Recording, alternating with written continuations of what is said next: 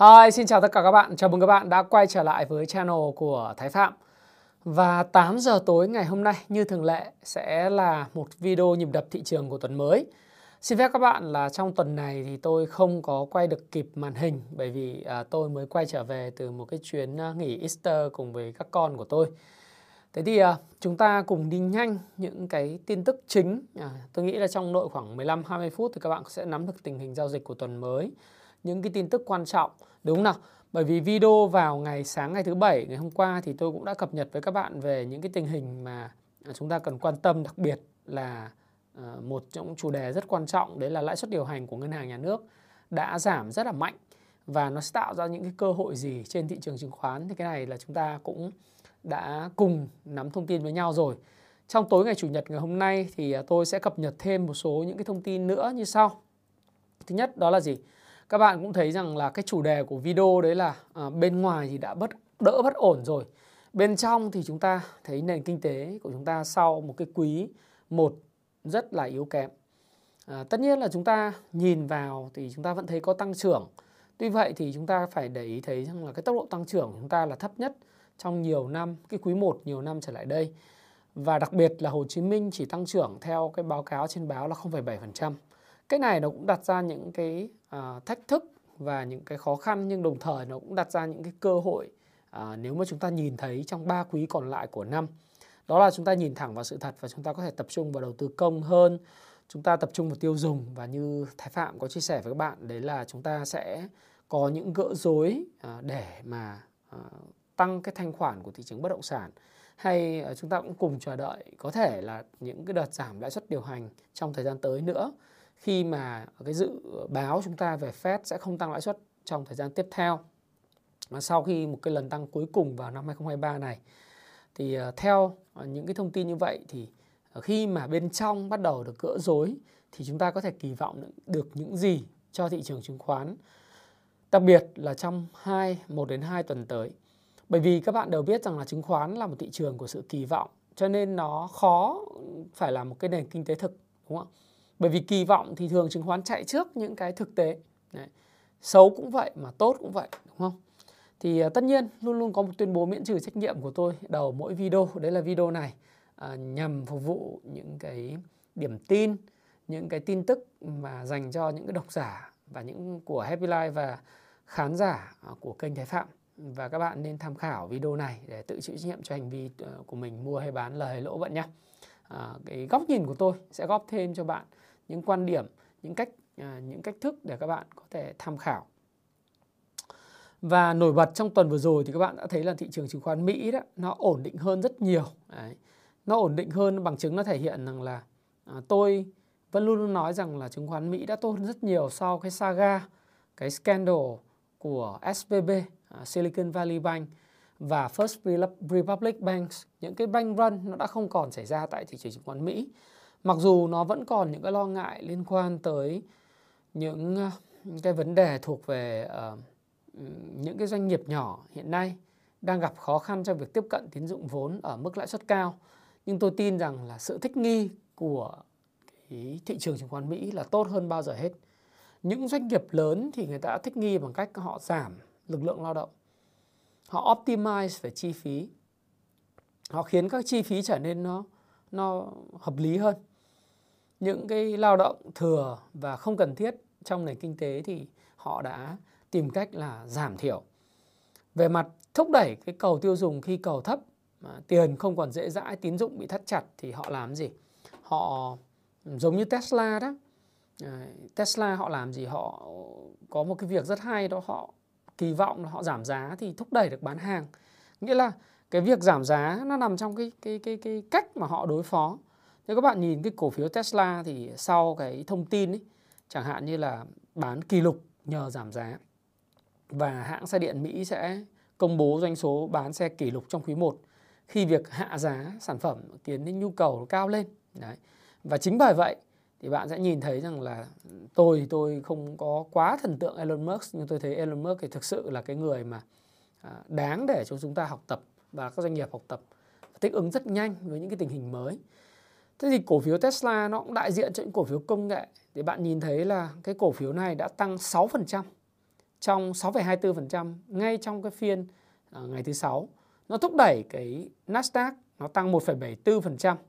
Đấy. Và S&P 500 cũng tăng là 1,44% và Dow Jones thì tăng là 1,26% luôn. Thế thì tất cả những cái form chart biểu mẫu đồ mẫu, mẫu hình biểu đồ nói lên rằng là khả năng Nasdaq thì đã vào uptrend rồi nhá. Nasdaq thì đã vào uptrend rồi, S&P 500 thì cũng uh, chúng ta vẫn thấy cái sideways trong uptrend. Dow Jones thì vẫn là sideways trong uptrend nhưng mà về cơ bản như Nasdaq những cái cổ phiếu công nghệ thì nó đã phản ánh cái kỳ vọng nó vào uptrend sớm hơn đúng không? Apple thì các bạn cũng nhìn thấy là vào uptrend rồi. Đấy. Amazon thì cũng ờ, đang vẫn còn sideways trong downtrend nhưng mà Amazon là cái cổ phiếu chậm nhất bởi vì nó ảnh hưởng bị bị ảnh hưởng bởi bán lẻ. Meta là cổ phiếu của công ty mẹ Apple thì nó đã vào uptrend từ rất sớm đúng không? Nó vào uptrend từ rất sớm. À, nếu mà nói với cổ phiếu này vào uptrend thì nó vào sớm hơn thị trường vào khoảng giữa tháng 3 đã vào uptrend rồi. Thì tại sao Facebook, Tesla bất chấp cái tình hình kinh tế khó khăn mà nó vẫn có thể vào uptrend sớm như vậy? Là bởi vì uh, các cái giới chủ của Mỹ không còn mơ mộng theo đuổi những cái giấc mơ điên rồ trong thời kỳ tiền rẻ nữa. Đấy. Họ không còn theo đuổi những cái sự điên rồ như mở rộng người dùng mà họ tập trung vào hiệu quả.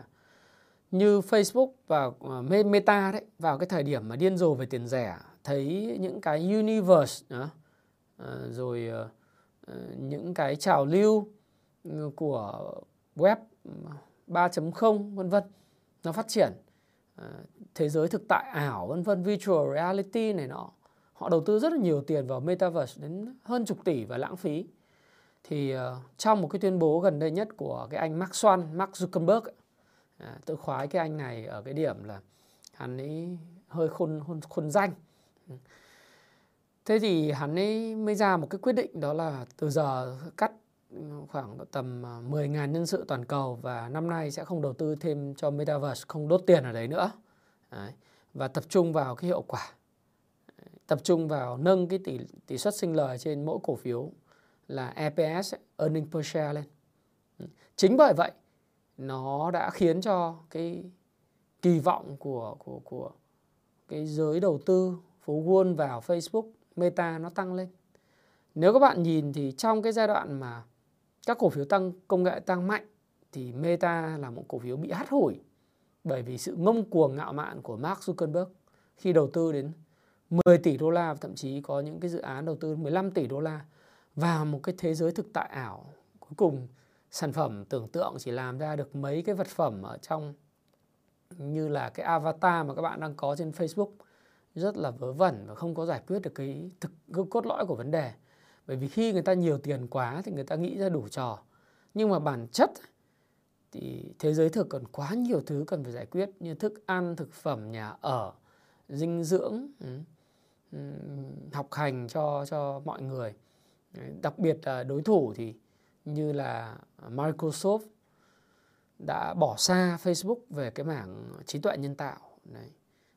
Facebook là tiên phong đầu tiên áp dụng trí tuệ nhân tạo trong việc lọc cái content nhưng mà sau này Microsoft thì đi một cách lặng lẽ và họ đã vượt xa ờ, Facebook.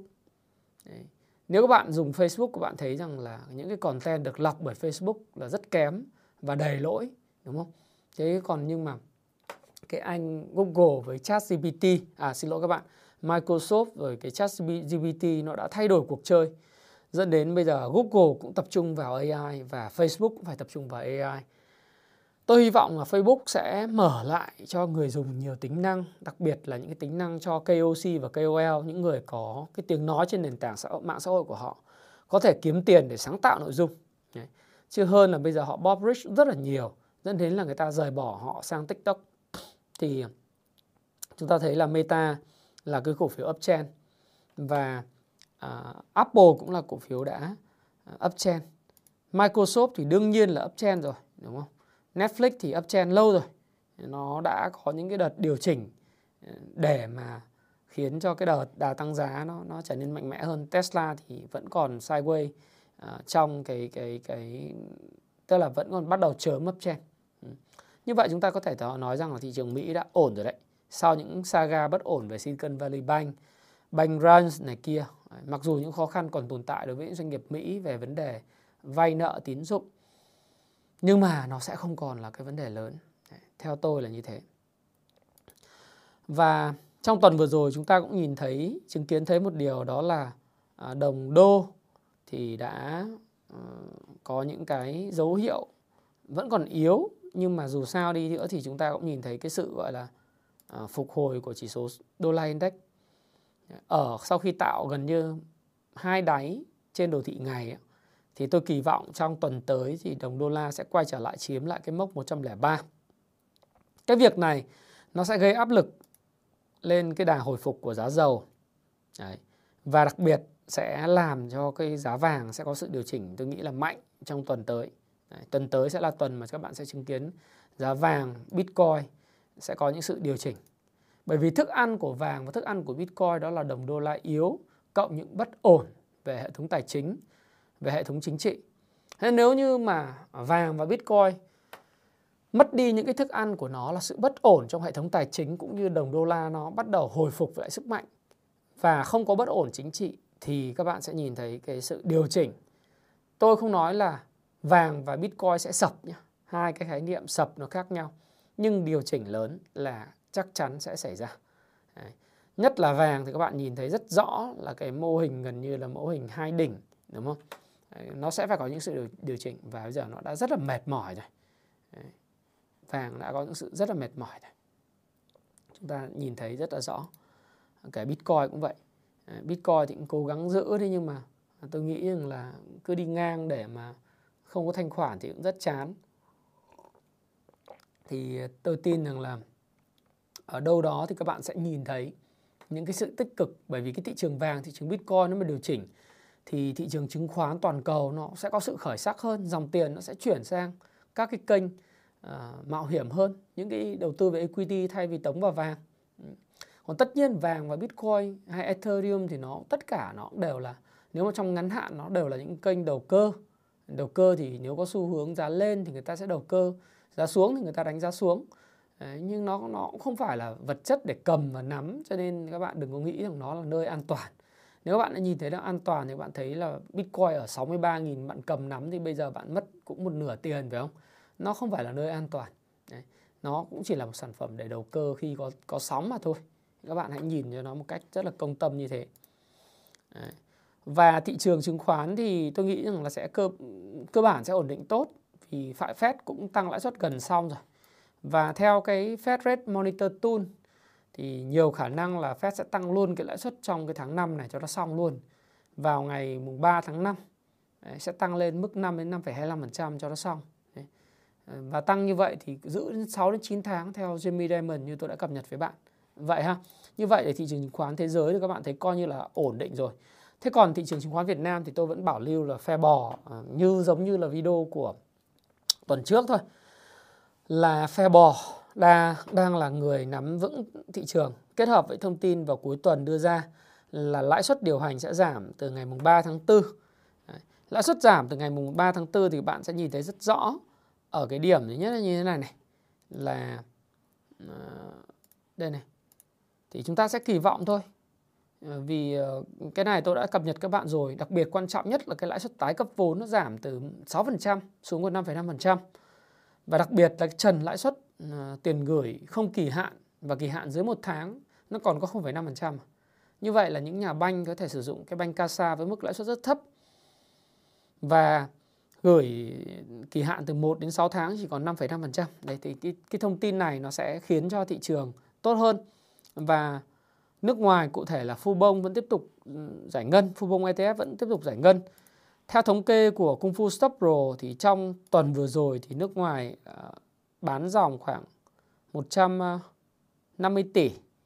Đấy. Cái bán dòng này thì có thể kéo đến từ các ETF cũ, thì còn cái ETF như Fubon vẫn đang giải ngân. Rồi tự doanh thì cũng mua dòng khoảng tầm 400 tỷ. Đấy là cái thông thông tin mà tôi có được từ cái thống kê của cái phần mềm Kung Fu Stock Pro. Nếu các bạn đầu tư chứng khoán thì các bạn nên có một cái phần mềm để mà xem đồ thị, để mà quan sát cái bức tranh toàn cảnh về thị trường. Và đặc biệt đối với Kung Fu Stock Pro thì nó có luôn cái nhịp đập thị trường trong ngày, trong tuần để xem các bạn cần phải làm gì, có những cái bước cần phải xử lý, tỷ lệ tiền và hàng cầm bao nhiêu, rồi ờ, các bạn nên xử lý như thế nào khi thị trường ừ, lên hay xuống. Chứ không phải là ờ, nếu đúng thì là nhận mà sai thì cãi không có chuyện đấy. Và thứ hai nữa là ờ, cái trong phần mềm này Kung Fu Stop Pro các bạn vào kung fu stop pro.live ấy, thì bạn cũng thấy là thí dụ như là chúng ta biết tùy từng giai đoạn thị trường chúng ta có nên dùng mặt zin hay không đúng không? Đấy, rất nhiều những cái zoom khác các bạn thấy rằng là sáng thì hô bán chiều thì bảo là uh, chiều mà thị trường tăng thì nói là như em đã nhận định là uh, thị trường đã tăng. Nhưng sáng thì vừa nói là các anh chị thoát hết kho hàng khỏi danh mục nhưng xã chiều lại bảo là như em đã nhận định đúng không? Đấy, thì cái đấy là cái mà sẽ không có những cái phần mềm chuyên nghiệp như thế. Nếu bạn nhìn và đọc được cái trận đấu của của thị trường thì các bạn vào cái công phu shop Pro để các bạn tham khảo đấy là cái điều chúng ta quan tâm Phe bò thì vẫn đang nắm vị thế trên thị trường thôi. Tin tức điều hành lãi suất điều hành giảm, các vấn đề về pháp lý gỡ rối cho bất động sản thì đang được triển khai. Nhất là như tôi đã nói là những tin tức về Novaland thì các bạn thấy rằng kế hoạch tăng vốn lên 47 48.700 tỷ vốn chủ sở hữu đã được phê duyệt, đúng không? Và những cái pháp lý gỡ rối ở Hồ Chí Minh thì họ cũng đã được gỡ rồi. Ở đầu Hà Nội thì những cái thông tin về việc là Capital Land mua lại Vinhome à, cũng là những cái thông tin quan trọng. Đấy. Và tiếp tục là những cái thông tin đó nó sẽ thúc đẩy cho thị trường à, tiếp tục à, gọi là có những cái bước chuyển về tích cực hơn. Đấy. Cái đấy là cái mà chúng ta cần phải à, quan sát và theo dõi. Và có một cái thông tin nữa mà các bạn cũng nhìn thấy đấy là khi mà cái chính sách tiền tệ bắt đầu nó nới lỏng ra thì những cái cơ hội nó sẽ xuất hiện trên thị trường chứng khoán. Chứng khoán luôn luôn phản ánh trước nền kinh tế thực. Và có thể ờ, nền kinh tế thực nó sẽ đi theo hình chữ uh, khó hình chữ V nhưng nó cũng không phải là hình chữ L đi xuống đi đi xuống và nằm ở đáy mãi. Mà có thể kinh tế thực nó cũng không phải đi theo hình chữ K nữa rồi. Đến thời điểm này thì các bạn có thể hình dung là kinh tế thực của chúng ta có thể sẽ đi theo hình chữ U, tức là chúng ta đi xuống và chúng ta sẽ bị suy thoái thêm. Nó không phải suy thoái, tôi dùng từ cho chuẩn hơn là tăng trưởng chậm. Trong vòng quý 2 nữa, có thể là sẽ là cái, tiếp tục là cái quý khó khăn của các doanh nghiệp. Nhưng mà dần dần, cái độ trễ của chính sách nó sẽ lan tỏa. Ví dụ như bây giờ chúng ta nói về cái chuyện là lãi suất, thì khi mà bắt đầu có cái việc mà giảm lãi suất điều hành, bắt đầu từ mùng 3 tháng 4 tới và nếu Fed tăng lãi suất vào ngày, cuối cùng vào ngày mùng 3 tháng 5 thì tôi tin rằng là ngay trong tháng 5 thậm chí là đầu tháng 6 chúng ta sẽ có, cái này là cái ý kiến cá nhân của Thái Phạm thôi nha các bạn nhé thì tôi tin rằng là sẽ có những cái đợt giảm lãi suất tiếp theo về điều hành. Tôi tin như vậy bởi vì cái tình trạng ế tín dụng hiện nay đang xảy ra doanh nghiệp rất khó khăn. Quý 1 là quý mà số lượng doanh nghiệp mở mới của chúng ta là thấp hơn rất nhiều so với doanh nghiệp rút lui tức là doanh nghiệp phá sản đấy. Thứ hai là cái tăng trưởng về tiêu dùng, đặc biệt là nhìn cái số tăng trưởng của Hồ Chí Minh rất thấp. Và như vậy nó tạo ra áp lực rất lớn về consumption trong cái mô hình phát triển của GDP trong khi không thể trông đợi và xuất khẩu sẽ hồi phục nhanh được. Tất nhiên, khi mà cái tồn kho của Mỹ và Âu nó bớt đi thì bắt đầu các nhà máy bắt đầu có đơn hàng. Nhưng nó vẫn chậm lắm. Nó sẽ không bằng quý 2 năm năm trước và quý 3 năm trước, dẫn đến là cái tăng trưởng nó sẽ suy giảm nhé. Bây giờ chỉ có trông vào kích cầu kinh tế, doanh nghiệp quay trở lại. Bởi vì tại sao các bạn hỏi tôi video ngày hôm qua là anh nói về kích cầu nhưng mà kích kiểu gì thì bây giờ nó là vòng vòng luẩn quẩn nếu mà bạn không kích cầu tức là không không tạo ra nhiều tiền hơn để dân kinh doanh hoặc nhiều tín dụng hơn nới lỏng cho người ta xin lỗi không tạo ra tín dụng nới lỏng và nhiều tiền hơn để cho người ta chi xài người ta không chi xài thì doanh nghiệp không thể sản xuất Đấy.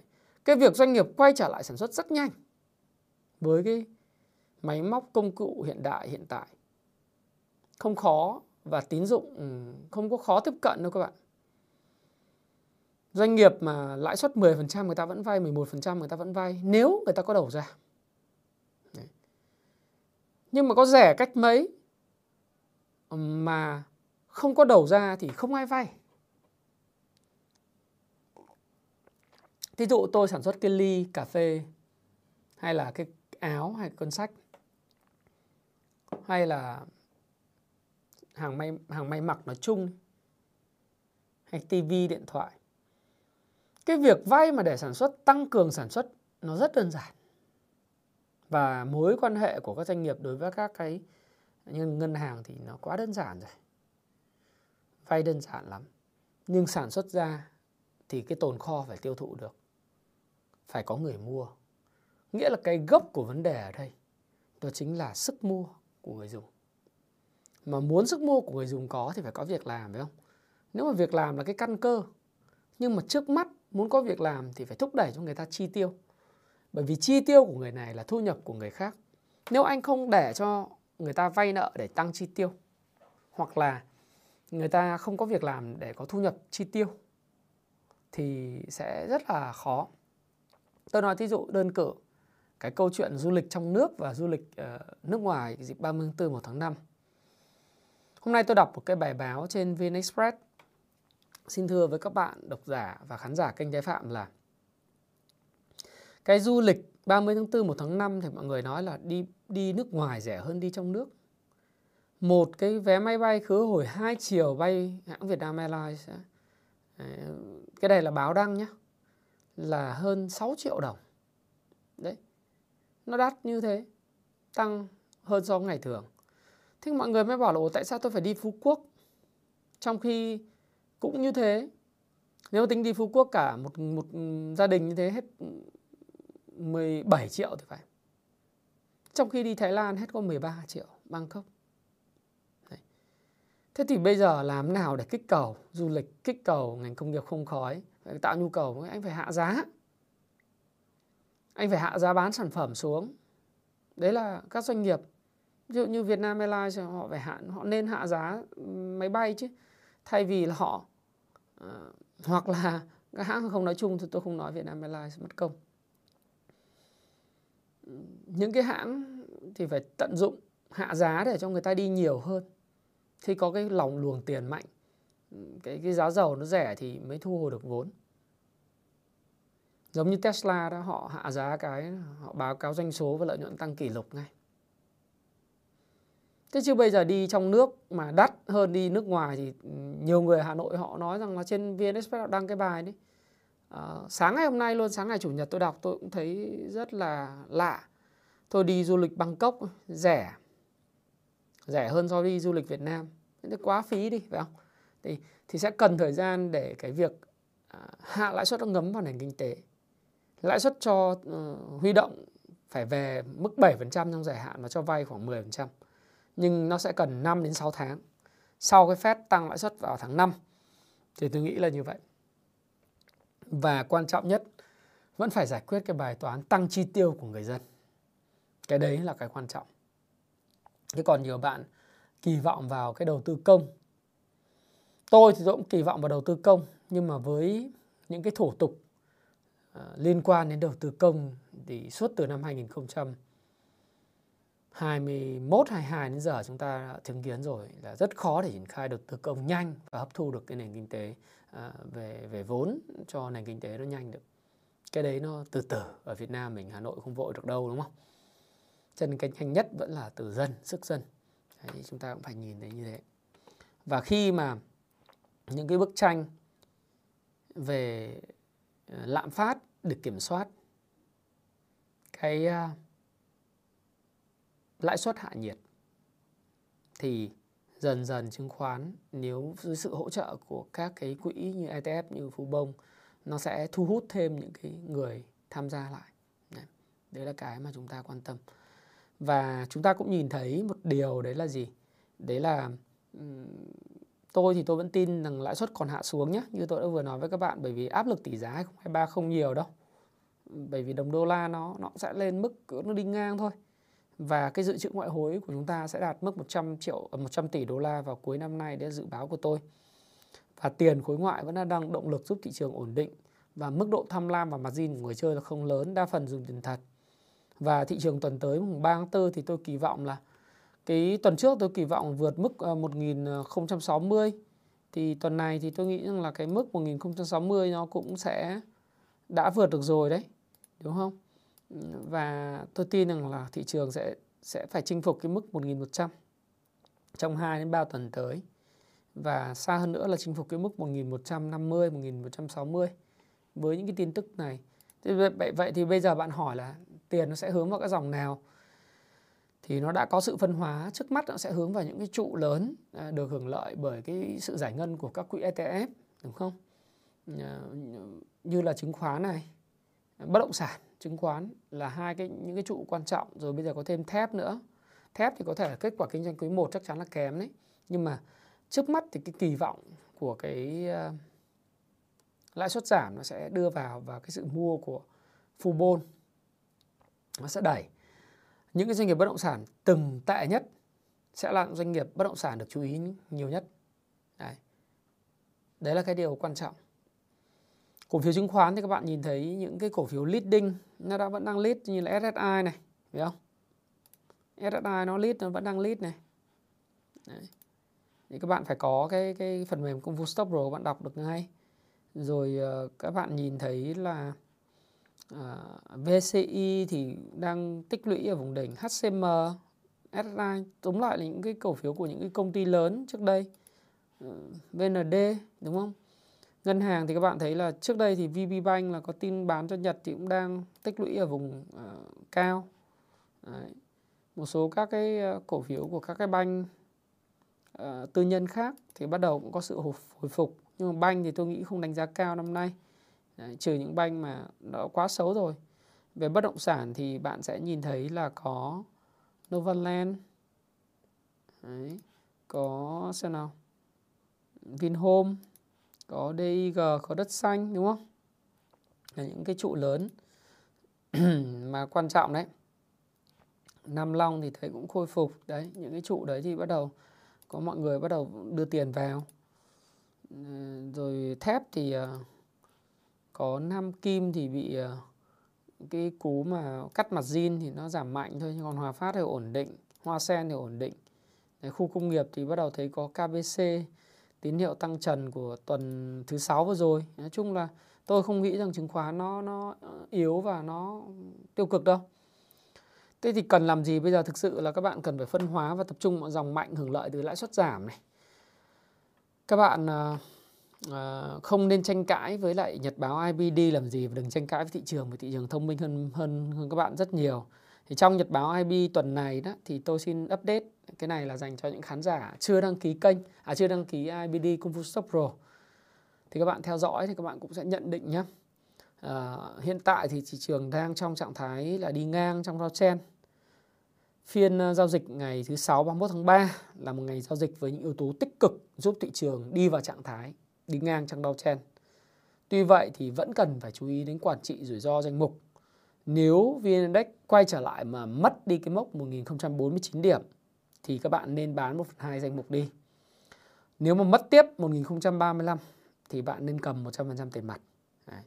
Và đấy là cái điều mà tôi chia sẻ. À, sức khỏe thị trường hiện nay đang ở cái mức trung tính à, chỉ báo rủi ro đang trung tính không quá lớn đấy đấy là cái điều mà chúng ta nhìn thấy trong tuần tới rồi à, tránh xa những cái à, doanh nghiệp mà Ờ, penny, kiểu như, tôi thì tôi không có muốn nói xấu một doanh nghiệp nào.